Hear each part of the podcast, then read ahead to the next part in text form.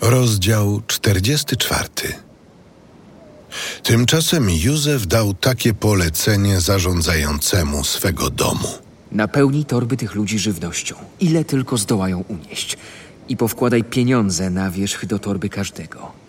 Mój zaś puchar, srebrny puchar, włożysz na wierzch torby najmłodszego, oprócz pieniędzy za zboże. Zarządzający uczynił tak, jak mu Józef rozkazał. O świcie wyprawiono ich wraz z ich osłami w drogę. Zaledwie jednak wyszli z miasta i jeszcze nie uszli daleko, Józef rzekł do zarządzającego swego domu. Podąż co prędzej za nimi, a gdy ich dogonisz, powiedz im, czemu odpłaciliście złem za dobro? Wszak to wy skradliście srebrny puchar, ten, z którego zwykł pić mój pan i z którego wróży. Źle postąpiliście, dopuszczając się takiego czynu. Gdy ten dogonił ich i powiedział im to, rzekli: Jak możesz, panie mój, mówić takie rzeczy? Dalekie jest od sług twoich takie postępowanie. Przecież pieniądze, które znaleźliśmy na wierzchu naszych toreb, przynieśliśmy ci z Kanaanu. Jakże więc mielibyśmy dopuszczać się kradzieży złota lub srebra w domu twego pana? U którego z twoich sług znajdzie się ów puchar, ten niechaj umrze. My zaś, mój panie, staniemy się twoimi niewolnikami. A on rzekł: Istotnie, tak być powinno, jak mówicie. Jednakże ten, u którego puchar się znajdzie, zostanie niewolnikiem. Wy zaś będziecie wolni od winy. Wtedy pośpiesznie każdy z nich zdjął swoją torbę, postawił na ziemi i otworzył ją. On zaś zaczął przeszukiwać torby, począwszy od najstarszego, a kończąc na najmłodszym. I w torbie Beniamina znalazł ów puchar. Wtedy oni rozdarli z żalu swe szaty i objuczywszy każdy swego osła, wrócili do miasta. Gdy Juda oraz jego bracia przyszli do domu Józefa, zastali go tam jeszcze i padli przed nim na twarz. A Józef rzekł do nich: Jak mogliście się dopuścić takiego czynu? Czy nie wiedzieliście, że taki człowiek jak ja uprawia wróżby? Juda odpowiedział: Cóż mamy rzec Tobie, Panie mój? Cóż możemy powiedzieć na nasze usprawiedliwienie? Bóg znalazł winę w Twoich sługach. Oddajemy się w niewolę Tobie, Panie mój, zarówno my, jak i ten, u którego został znaleziony puchar. Jestem daleki od tego, abym miał tak postąpić.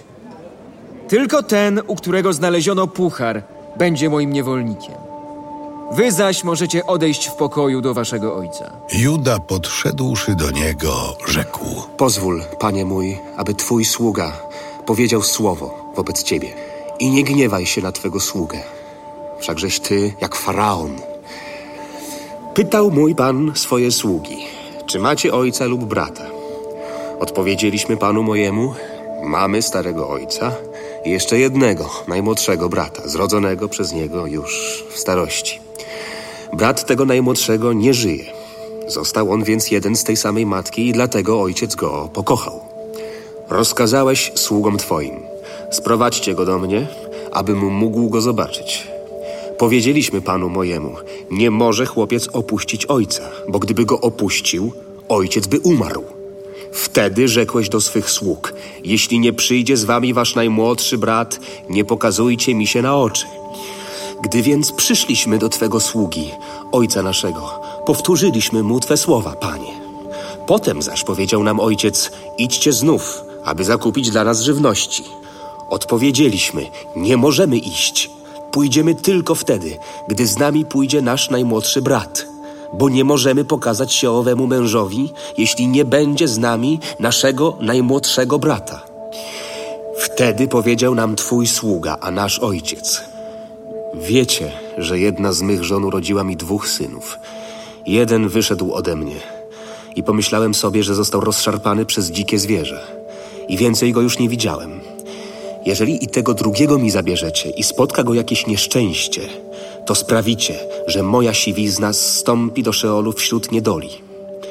Jeśli bym więc teraz przyszedł do sługi Twego, a mojego ojca, i nie byłoby z nami chłopca tak przez niego umiłowanego, to gdy zobaczy, że go nie ma, umrze.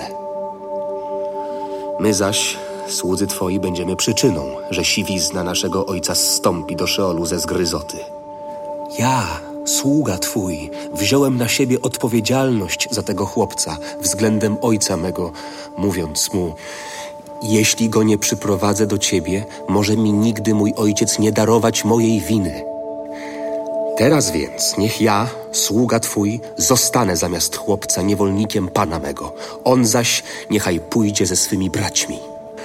Bo jakże mógłbym iść do mego ojca, jeśli by nie było tego chłopca ze mną? Nie chciałbym patrzeć na nieszczęście, które dotknęłoby mego ojca.